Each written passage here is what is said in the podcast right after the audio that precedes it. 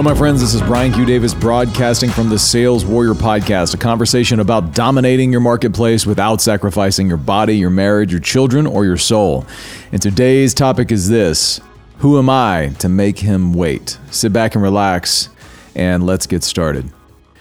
So, today's episode is going to be a very special one, uh, a little bit different. Uh, I'm uh, part of a small church plant here in Dallas, Texas called Trinity Church. It's been around for five five years or so. My wife uh, Susanna and I were called into that and called to help plant a church and uh, be part of uh, of a, the building of a church. I'd always gone to church, but never been part of the building of one. And so it's been an, an incredible gift to me and my family. And uh, in the last several months, uh, as some things progressed, uh, our lead pastor Tim Roundtree um, put out a call, and said, "Hey, I've uh, I need some help," and so as part of that, uh, he started a process of assembling additional men to help shepherd the flock, for lack of a better term. And in what is probably, I mean, without without exception, one of the greatest honors and most humbling experiences of my life, I was asked to be a pastor elder in the church.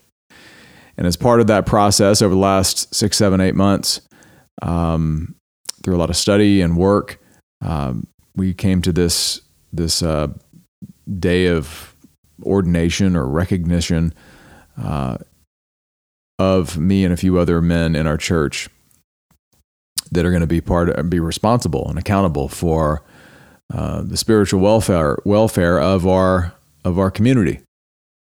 And as part of that journey, uh, we were asked to share our testimony and share how we came to know Jesus Christ, how we came to know the church, and uh, how, basically how we got from where where we used to be to where we are right now, and um, and also teach a lesson.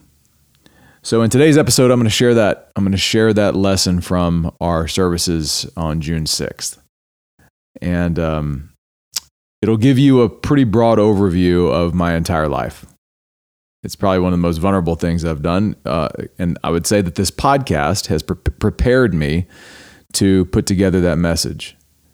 Um, so I thank you for listening. I thank you for witnessing and being part of the frame that helped me get from there to from where I used to be to the place where I could speak on these things. So we'll just jump right into it right here. And here is the um, here's my testimony and um, the message uh, from June 6, 2021. Thank you for listening. Uh, I pray that you be with him in what he has to say to us today. I pray that we would walk away different and closer to you because, uh, because we got to hear from Brian today. In your name I pray. Amen. Thank you, brother. Let's start off crying. Um, thanks, Tim. Thanks, Jamin. Um, I know I cry a lot. oh, you're crying too already. Okay, get Susanna's crying. Not alone. Okay. Um,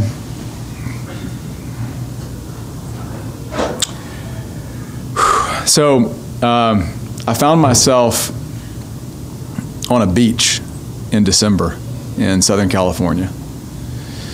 Um, was with some guys that I run with, um, where we spent some time trying to hear God, hear what He has to say to us. And I was out there on that beach, and it's beautiful.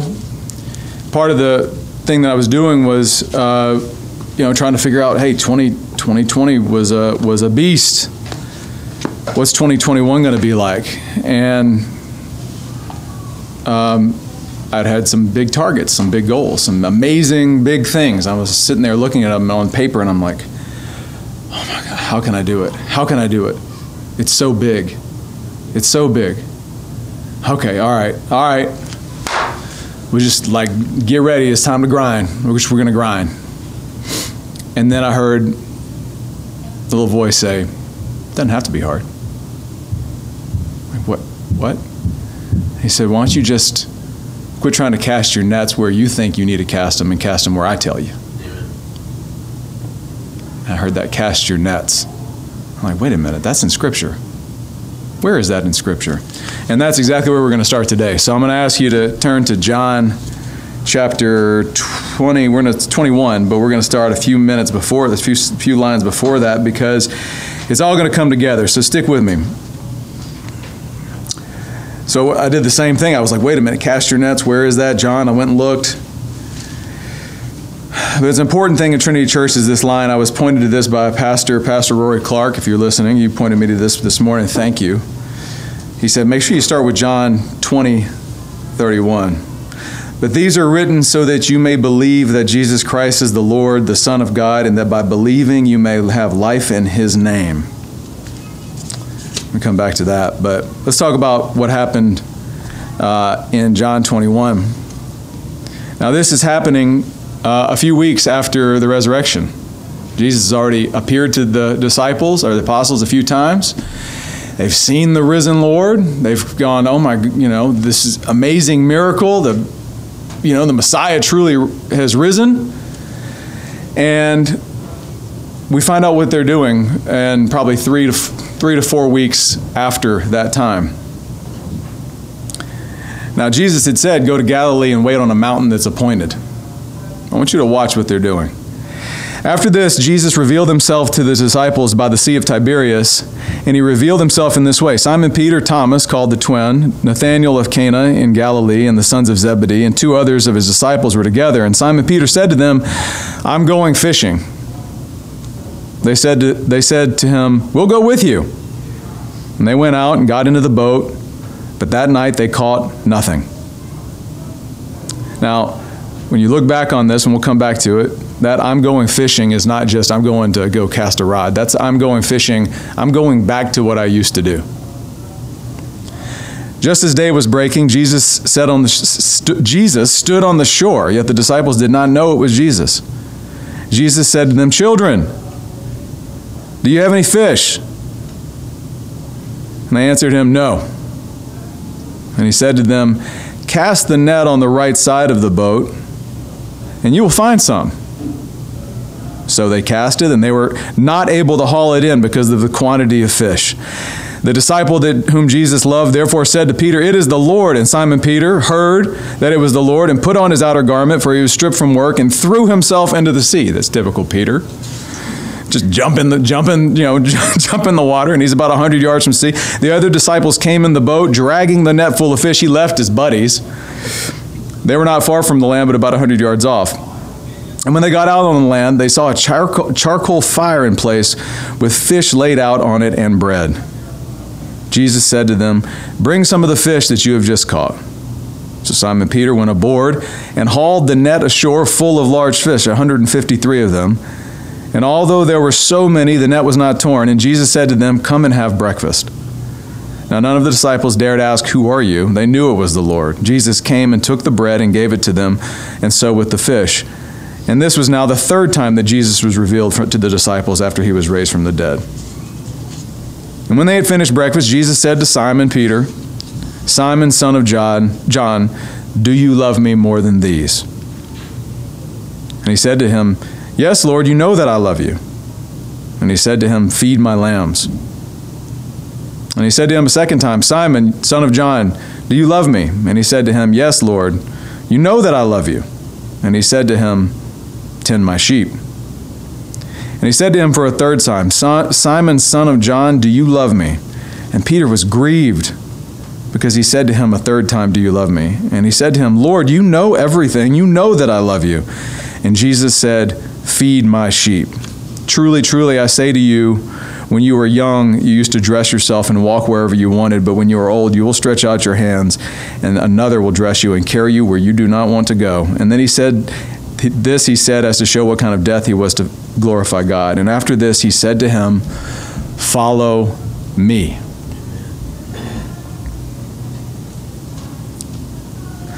Lord, uh, I ask that you bless this time. Um, this may be, I'm going to share my story, but I ask that this um, really be less of me and more of you. Um, Lord, please bless this time. Let your spirit move. And uh, let me be your instrument. So I went and read that. And on one hand, I got this like great, like awesome, I get it. Like just cast your nets where God tells you, and you're gonna pull in a giant bunch of fish. Beautiful, I love that. Like, oh, okay, that's how we go get more sales. If you don't know me, I'm in sales, business development, been doing that for 20 years. That's my whole game. Um, I thought, cool, that's how we'll get all the sales this year. I'm just gonna go ask God where to sell something, and then I'm gonna do that, and that's part of the big targets. Um, but as I came back and started studying this in preparation for this, I started to look at okay, wait a minute. It's not not nearly that simple. And there is a tell you there's a there's a huge gift in in the ability to go back and teach this. Because just like Peter, Peter in that moment was the height of disobedience to what God had told him to do. He had been given all these things and he was at the lake, he was not at the mountain that day. God said, "Go." Jesus said, "Go to the mountain." And he says, "I'm by the lake of Tiber- uh, the Sea of Tiberias." That is not the mountain, Peter. And oh yeah, by the way, you brought six other guys with you. So I started thinking about this, and just like Peter, I, I said, "You know what? My walk, when I started to reflect on this whole thing." about thinking about the questions that Tim had laid out for us. How did we come to know Jesus? How did we come to Trinity Church? And how did uh, and what is our vision for Trinity Church? I realized that my story is Peter is just like us, he's just like me, I'm just like him. Full of test and failure after failure after failure. And yet, the whole time, Jesus has been walking there. So, a little bit about my story. I grew up in North Louisiana, um, and small town. Most of you know that. Uh, grew up primarily Catholic. Um, that was my mom's side of the family was Catholic. We went to the little Catholic church there, and uh, I love that. I love I love the structure of Catholicism. I loved the um, check the box. There are a lot of boxes to check. Uh, and I loved that. Thrived on that. In fact, I was thinking about this, and my dad, who's here, may remember this. In fifth grade, I had had a perfect attendance at school, and I really got bent out of shape when I got the chicken pox and missed a day or like two days. I was remember I remember the throwing the fit. I kicked something, and I was, you know, because I was going to miss a day at school. But I loved that uh, that built-in like achievement, like tick the box get the score, win the game. That's just uh, that's been that's been part of my DNA, probably from my dad's side. But this idea of like I, I applied that same thing to what I believed was the way you related to God. And so I grew up in this world of check the box. And I thought I, I was the best altar boy. I was there every Sunday, never missed catechism, was 100%. I loved it. I could check all the boxes, the best attendance at, at catechism. And this was great. And I went to college. Okay, where's the church? I'm going to be the best reader at that church lectern. I'm going to read every Sunday. I'm going to do the thing. And then in uh, 1995, my mom got sick with cancer. For the first time in my life, my faith was actually tested. And so, all right, let's go. Got the rosaries, got the prayers, got the things. I'm going to full tilt. I'm going all in. And I did that.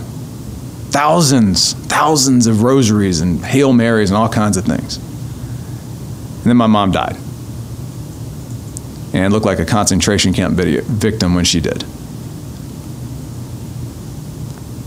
And after that, when the quid pro quo was not on point, I didn't get the deal. You, I, I did the thing you asked me to do and it didn't happen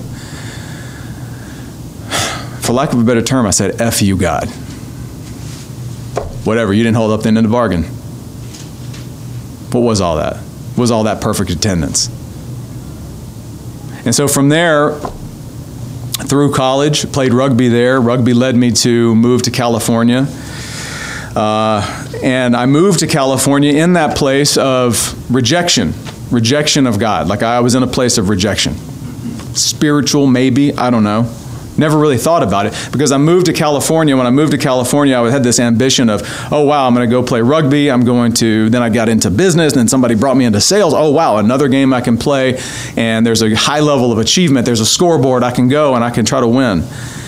And in that land of California, in that place, it was very much a culture, and I found myself very much in a culture of a land of self. like self. And that rejection that I had for God at that time, and I mean, again, living in Southern California as a 23 year old with a bunch of other rugby guys, and it was all about rugby and partying and this, that, and the other, and it was just, you know, rugby and work, and that was it. With zero, with no compass. None. No compass. I'd never had a compass. I thought I did. Wasn't a compass. And that rejection turned to, from rejection, it became rebellion. What started as just rejection, ah, no God, turned into when I was in California and around a bunch of other people that were in open rebellion too. I said, I'm let's that feels good. Let's just do that, which meant that I could do whatever I wanted, whenever I wanted, whatever. That open rebellion, you know, lack of a better term, as again, one of my pastor buddies Rory Clark would say that, you know, lascivious lifestyle, sex, drugs, and rock and roll, whatever goes. That, re- that rebellion ended up being moving to a place, rebellion led to the shame and guilt that moved to a place of now I'm not just in rebellion, I'm in, in the game of invitation. I'm inviting darkness into my world. Like, I am I am so far from God, it's unreal. And in those days and years of rebellion, I found myself to a place of even violation of myself. At one point, in a place so low that I was sexually violated. Some of you know this. And I look back on it and I go, okay, was I a victim? No, I, w- I invited that. I was that far away. And that secret and other things loaded me with shame and guilt and trauma. And I should have been in a ditch. Like that's, I should have been in a ditch.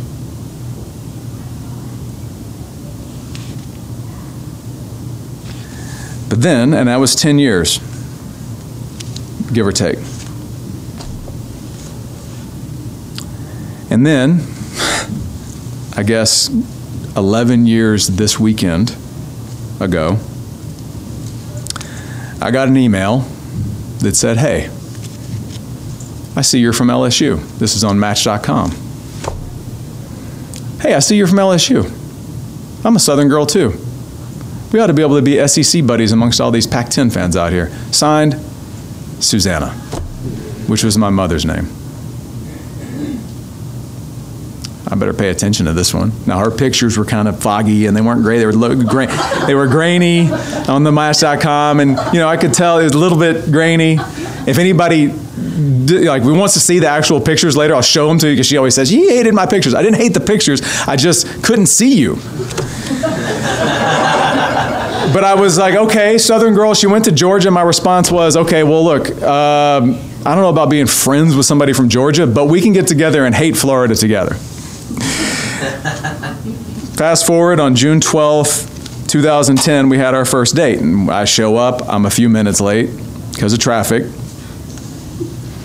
And I walk through the hedge, walk past this little hedge, and I can see the little table over there. And I see this, I mean, five foot seven supermodel. Nothing like the pictures. I was I wasn't intimidated. I was Mr. Certainty. I'm walking right in there. I'm good. I'm whoa. Wait a minute. Oh my. Okay. All right. So she's we gotta come in and I'm like, hey, and she goes, a second. I was like, she thought I was the waiter.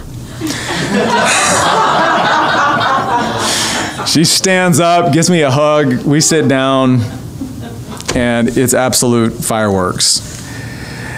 The next like 48 hours, 72, like the next week, just absolute fireworks. I am 100% in love. She is the girl of my dreams in every single way. And then on like that Thursday, I think we'd even told each other we loved each other by Thursday. no, maybe it's the next Thursday. Maybe I said it. I don't know. Okay, I said I love you then. By then, I was, uh, but but she then she followed that up with, okay, yeah, cool. Now here's one thing you need to know: if you want to date me, you got to come to church with me. I'm like, okay, you're hot. I'll do whatever you want.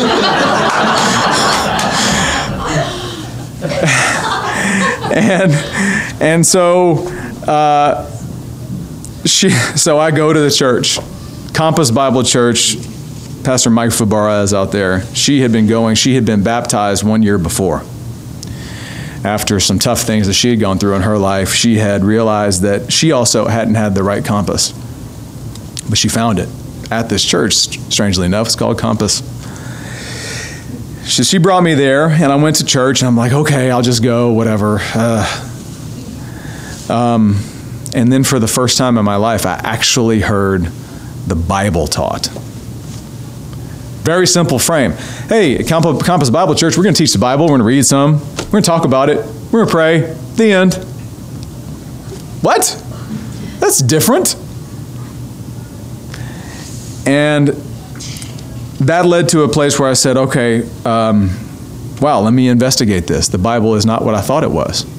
It's not a collection of legends. It's not a this, that, and the other. It's not a thing where it's because the translations make it whatever. All these doubts, all these things the world labels and puts around the most powerful weapon in the world. So that started my journey. Um, but not long after that, after going to work at a new job, which again, great ambition, it's awesome, it's a new thing, new challenges. Um, in that job, moved here, moved to Shreveport, moved to Louisiana, uh, got to a place where then things were going good, all these things, we're going to build, build, build, build, it's awesome. And then I got fired on a Thursday. Actually, it was on her birthday. Susanna's birthday, 2011. I get fired after moving everything. And I have this massive blow to my certainty and to my self worth and to everything that, you know, wait a minute, I'm the, I thought I was, I was supposed to be this guy. And I just got fired. Like in a back room, like two in the back of the head kind of thing. Is what it, kind of what it was. Jamie knows. he saw it but but uh, in reflection, I realized like that that moment. I mean, it was actually one of the best things that it's ever happened. People talk about it, it's one of the best things that ever happened. But what it what it did to me was it really messed with my self worth. And I thought, wait a minute, the only th- I've got to build this back. I am ambition and ego came right back. Now I had the seed of the Bible. I had the seed of there's something here. That job then led to another that that moment led to another job that had a scenario where I was doing traveling between Shreveport and Dallas like every week. Long commutes. And in those commutes I was listening to Pastor Mike Fabarez's his, his course on bibliology. And in this place of learning about the Bible I was like I remember it. I was like on the way to Dallas or on the way back. And it just clicked. I'm like wait a minute. Wait a minute. This is true. This is really true like, it's not just a book, it's God's breathed truth into the world. It is nothing like what the world has said. And so I had that, and I was like, okay. That became a lifeline, but I still had this overwhelming ambition, this overwhelming thing that says, I've got to go do this thing, I've got to build. And that led to more and more of like this thing of now I have a family, I'm moving to a place where we've had Annie Grace, we're here. And but I'm at another job and I'm like, okay, got to build. That's my worth. I'm supposed to be the top guy. I'm supposed to be the new guy. I've got to go build. And I started unknowingly sacrificing things to a new idol. That idol of that number, that idol of the ambition around that, the idol of the identity of the best sales guy. 40 pounds overweight, on the way to being addicted to porn, lies, traveling all the time, willing to not, not think about the consideration of how my actions affected Susanna and Annie Grace. But amongst all of those things, we started thinking like there's something here on back to the Trinity Church, we said we had a little bit of a calling. We're like, wait a minute, we're not. There's no church here. We were going to Barah Ministries online because that was the only thing we could find that we you know, that was a not the only thing we could find, but it was a it was a place where we connected. Uh, but we weren't didn't have a local church, and we had a thing. We said, well, maybe we should just Maybe we should just make one. Um, we almost did, and it was about that time that, and we, I had, I had met a homeless man, long story there, named Kevin, that had, uh, had, had, you know, I was like, and I have this man preach. He knew the Bible, and I had this other musician friend. We were going to do that. And then about that time, Trinity Church, the Easter Easter service started. And again, it was another little lifeline from Trinity Church. But I still hadn't changed my behavior. Because fast forward another two years, I found myself in February of 2017 um, with the arrival of a new daughter, who many of you know, Perry. But that previous quarter, I, there had been a thing where the numbers were down and I needed to figure out a way to fill the gap. And so without, I was thinking way more about that than the arrival of my daughter, second daughter. And I had booked up eight out of the next nine weeks of tra- after her birth with travel to go get clients. But I never considered the fact that what we found whenever she was born, which was that she was born with club feet. Fast forward 10 days after she's born, Perry is there. She's crying nonstop because they've put the first set of casts on. I'm actually leaving the next day. I'm trying to get a sales presentation done. Baby's crying, been crying for 24 hours. Susanna's crying. It's midnight. And I finally walk out and I. Can we shut the F up?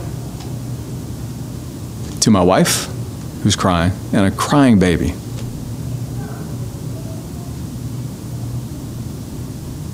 So much for me being, you know, the guy, you know, the good Christian father. I walked back past the bathroom and looked in the mirror, and I just looked at this guy, and I was like, who, I was, again, 40 pounds overweight, lying, not telling the truth. And I looked at him and I said, who, like, who is this guy? About four or five days later, I saw an advertisement for an organization called Wake Up Warrior. And it resonated with me. Uh, Wake Up Warrior has a, has a radical concept. It has two, there's two, there's all this crazy, crazy stuff. You maybe have seen things about it. Looks like a bunch of Navy SEAL stuff, but that's not really what it's about. It has a radical concept of just two things. Number one, stop lying. Number two, tell the truth. That's it. Full stop. I saw that and it convicted me to start telling the truth and stop lying. But what would that even look like? What would even happen? How do I do that? And that led me to, to go down a path of coaching and events and things where I was searching and I felt this pull because Perry had shattered my frame. Perry had done it as she continues to shatter frames to this day. In fact, she does it daily, doesn't she? Mama. Long story short, I find myself in one of these events and I find myself on a mountain in Southern California again. I'm standing there and I look out and I ask God, the, the, the, the, the evolution was to ask God a question. I asked God a question. I said, God, what does my family want from me? How can I do it all? And I heard it as audibly as I'm, you can hear me now. He said the following words He said, I don't need you. I gave you your family as a gift. So that if you choose to, you can hear my voice at a greater capacity. All of a sudden, I felt myself in free fall. Because all of those trips, all those things, all that had been built on a story of, I'm doing it for the family. Nope, you weren't. You were doing it for your own significance. And oh yeah, by the way, God doesn't need me for my family. If I, le- if I left in front of a, I got hit in front of a bus, God can take care of my family. God gave me my family so I could hear him. And Perry and Susanna and Annie Grace have been that radio.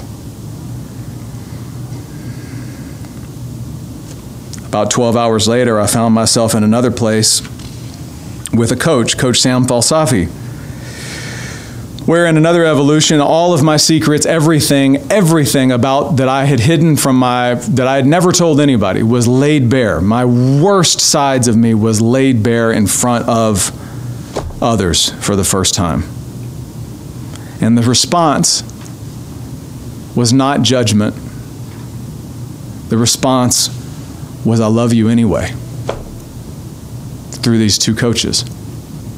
One of them who happened to be a Muslim. And he challenged me don't bring that home. You're forgiven. Now, he didn't know what he was doing at the time. But it was in that moment when he specifically he sent me back into some water. He said, "Go back in there and don't bring it back out." And I came back out and it wasn't there. And for the first time in my life, in that moment, I felt the full weight of the forgiveness of Jesus Christ. Amen. The gate of the truth led to the truth.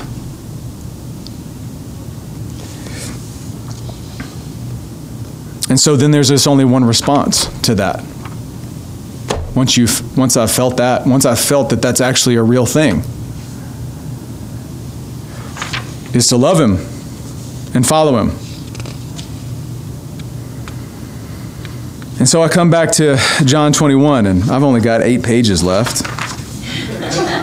So I hope y'all are here for the extended version. I'll try to be cognizant because we have team t- kids down there, but I've we got a lesson, so we're going to come back to this. But if we come back to John 21, what's the first thing that they're doing? Well, they're not at the mountain, and they're returning to what they knew before they knew him. They've just spent three years with the Savior, walking around land, seeing miracles. And what do they do? They go right back to what they were doing. We used to be fishermen. Let me go back to that.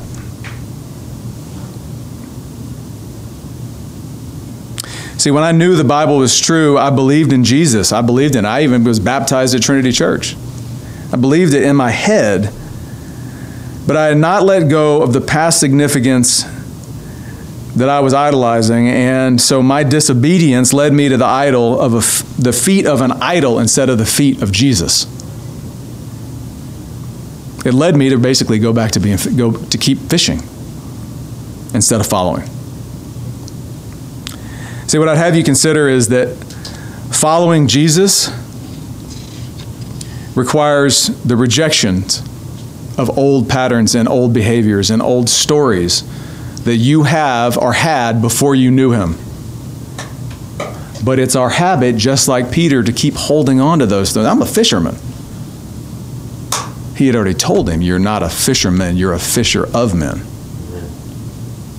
He didn't listen, just like we don't listen so this is my reminding all of us, including myself, like what here's the question I'd leave with you is like what what patterns and behaviors right now in your life is Jesus waiting for you to let go of and stop repeating? Now, if you fast forward inside of this,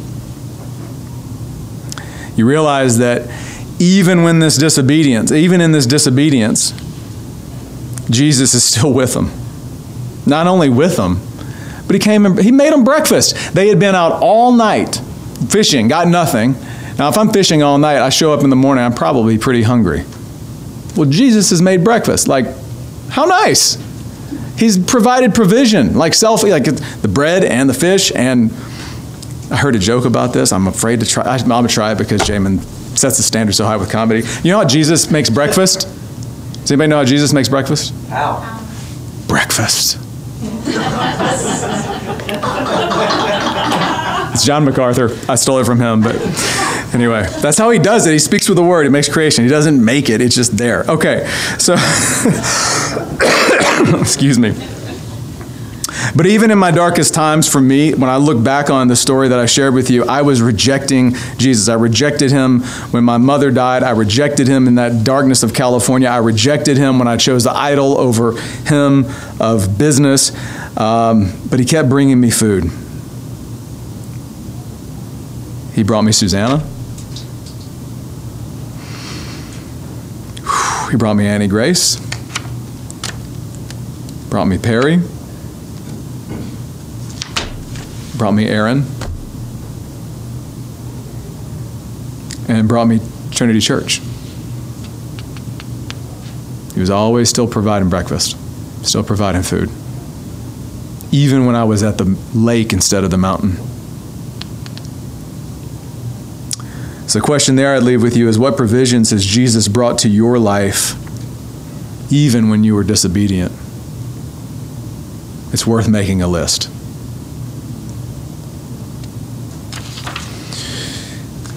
Now, the other thing that stands out to me here is this they cast their net and there was so much fish. Now, when they cast their net where they thought it was, there was no fish. They cast it where he told them to. There was a harvest of so much that they couldn't pull it in. Indeed, when we seek, though, when we seek to fish in the places where we used to get things before we knew Him, we will consistently find them as dead ends eventually. And eventually we're going to learn, or not. But have you considered that, like, the harvest where He tells us is so much bigger? But it's not a harvest of earthly things, it's a harvest of miracles. I started considering that. Because have we not seen miracles right here in Trinity Church? I mean, right there, there's a miracle of a bounty of fish from a resurrected Jesus creating this catch. But then there's a miracle of Linnea and the things she's gone through and things that Brittany and Richard have talked about where things just happen. There's Perry's feet healing. She's now the fastest four year old in Texas. There's a miracle of the restoration of a marriage from impossible odds. My heart exploded when I saw that Instagram post.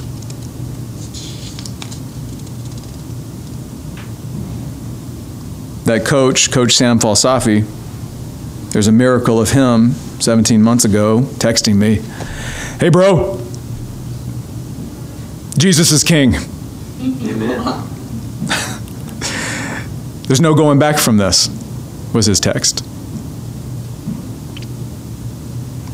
There's a miracle of a doctor, Omar Ibrahim, in Syria, hearing a podcast of mine, a world away in a war zone and finding encouragement and then call and then te- texting me on Twitter. We prayed for him as a church. There's the two atheists that I've seen in the last six months go from I don't know anything about God to there's 100% God to Christ is King. There's the 13 baptisms I've stood witness to in the last six months. There's a family called the Bearings that somehow has the capacity and grace to love on a child and the child's father as he comes out of prison. And just three months ago, there's a moment where Casey sends me a picture. So one morning, March 17th, she sends me, "Hey, this is I just came up on my friend, uh, my my uh, my uh, what is it? The reminder." The memories, yes, thank you. Like the hey, the, the, on this day, this happened. She sends me a picture. It's five five night five a.m. in California where I happen to be, and I get this picture of she said, "Hey, it's your your your baptism anniversary." That's what it was. I think that's a real word. And it was when we got baptized at, at uh, or when I got baptized at Trinity Church uh, in uh, you know a few years prior. Little that I know, 60 minutes later, I'd find myself on the beach in Southern California with Coach Sam, Sam Falsafi, coming to me and saying, Hey, bro, it's time to go out. What do you mean? He's like, Time to get baptized, time for me to get baptized. Who am I to make him wait? Is what he said to me. See, these aren't temporal harvests. These are the harvests that are available whenever we cast our nets where he tells us. How many miracles have you witnessed? Make a list. I'm going to finish this up here real quick, kind of, maybe not. In these final questions that Jesus asked Peter, he asked him about, Do you love me? He says, Do you love me more than these? I, I struggle with what the these were and some, some things I studied. He said, one of, the, one of the sermons I heard, he said, you know, those these were the nets, the boats, being a fisherman, the catch. Do you love me more than these? He says, Yes, of course. He asks again, Yes, of course. He asks again, You know I do. Yeah, but you told me no three times. I'm your, you're my best buddy. And you didn't stand next to me. In fact, you didn't even come to the cross. John did that. And yet, he still stays with us. Following Jesus or being loved by Jesus. And if we do love him, there's really only one response. And he tells Peter this. He says, Follow me. But following Jesus has a cost. Following Jesus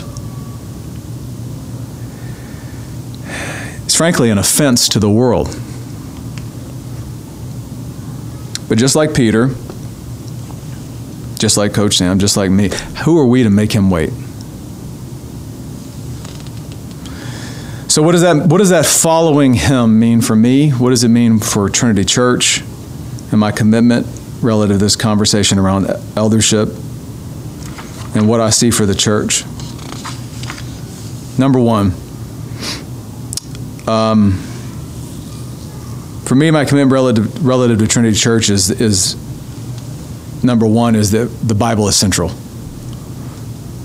It is an infallible compass of God's will and source of daily manna. It is true, the end. That's where we stand here. Number two, Jesus is the example. He is Lord. Full stop. You need an example for something? What would Jesus do? There's no, that's actual a real thing. What would he do? But to follow him is to feed and tend the flock. And part of that is Trinity Church. So, what do I see as vision for Trinity Church? Part of our motto, should I do it, Tim? Love God, love others, Make disciples. Yes. Okay. Make disciples. That one of the parts parts of that is make disciples. What's a disciple? Disciple is a student, someone that is studying and learning and listening and in, ingesting that. But I would have you consider that one of the things that I feel like I'm I, I feel a call to is it is not enough to be a disciple. We've got to create apostles. What is an apostle? An apostle is a messenger, somebody that goes out and takes it out and goes into the fields and for Trinity Church to be a recharge and equipping station for those who need to plug in here and take the power of our community and then go into fields. Again, I think about the bearings, what they do. They come here, we support them. They go into that field of foster children and men coming out of prisons, and, and, and our job is to support them. But what Trinity Church is great about and we have so many people that have their own fields that they're called to and they go but we back them up. Like you said, we, we just have each other's backs. And that is really the, like, that is the, the what I believe we're, our, our mission here is, is to be that recharging station. But ultimately to create people that are bold enough to be willing to be offensive to the world. Because to follow Jesus is an offensive thing. So there's four points that I came up with here. I'm going to wrap it up. Hang with me, Tim. Thank you. Um, number one, for us to be willing, and for me, this is my commitment, to be willing to stand in the stand in and divide with the truth. What did Jesus say in Luke 21 51? He said, Do you think that I came here to give peace to the earth? No, I tell you, but rather division. The path that Peter and the rest of the apostles followed after they finally give up fishing becomes exponentially harder. They end terribly. They didn't have a peaceful life after that. Why? Because they were bringing the truth and they brought terrible, incredible, beautiful division to their world. Number two, to love our enemies. Matthew 5:43 what does he say? But I say to you love your enemies and pray for those who persecute you. What an offensive idea to the world today. That we would pray for those that hate us. Or we would pray for those that have done terrible things. and focus on them first. Number three, to deliver the good news everywhere, but right alongside the bad news. Right now, there's too much just good news in the way messages pre- like provided the world. They don't tell the other side of that. Romans 6:23 says, "For the wages of sin de- is death," and that's the part that's left out. But the free gift of God, free gift, not one that you have to check all the boxes, not the one that you have to do a thousand of whatever for, is eternal life in Jesus Christ our Lord. And finally, what I fear, uh, see for Trinity Church, and again, it's not a, this is not a future vision. This is right now. This already exists. Is to what they say in James James 1:22, which is to be a community of not only hearers of the word, but doers.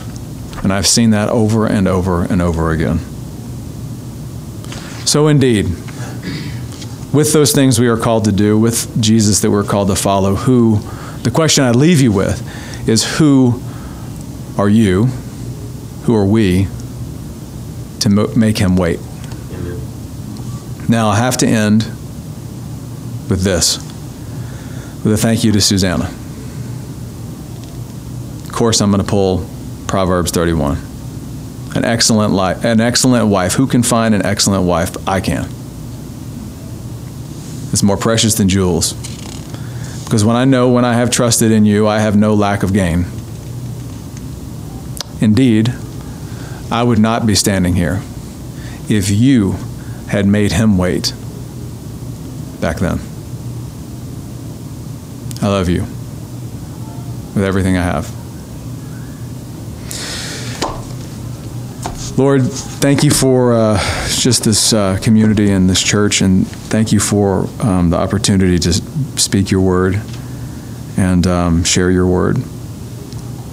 Thank you for walking with me, as I know you've walked with so many here whenever they were in a terrible valley and we didn't know you were there. Thank you for opening my eyes over and over again, even when I didn't look, and just asking me to see. Lord, I ask that um, you bless the, everyone that hears this message now or in the future, and um, that it serves them, that your spirit moves. We love you and thank you for your son, Jesus. And we thank you for this community. Your son, Jesus' name, we pray. Amen.